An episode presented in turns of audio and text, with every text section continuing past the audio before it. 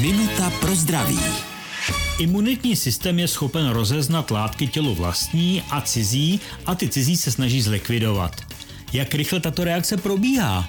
To, jak rychle bude probíhat imunitní reakce, jak rychle si tělo poradí třeba s infekcí nebo zda si s ní vůbec poradí, záleží na mnoha faktorech.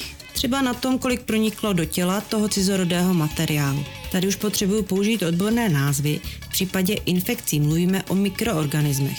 To jsou viry, bakterie, plísně nebo paraziti. Takže záleží, kolik jich do těla proniklo a také, jak jsou silné. Mluvíme o patogenitě a virulenci. Dalším důležitým faktorem je stav našeho imunitního systému. Imunita může být oslabená, ale také se o ní můžeme starat, můžeme ji posilovat. Minutu pro zdraví pro vás připravila doktorka Irena Zimenová.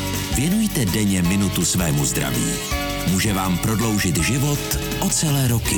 Český rozhlas Vysočina, rádio vašeho kraje.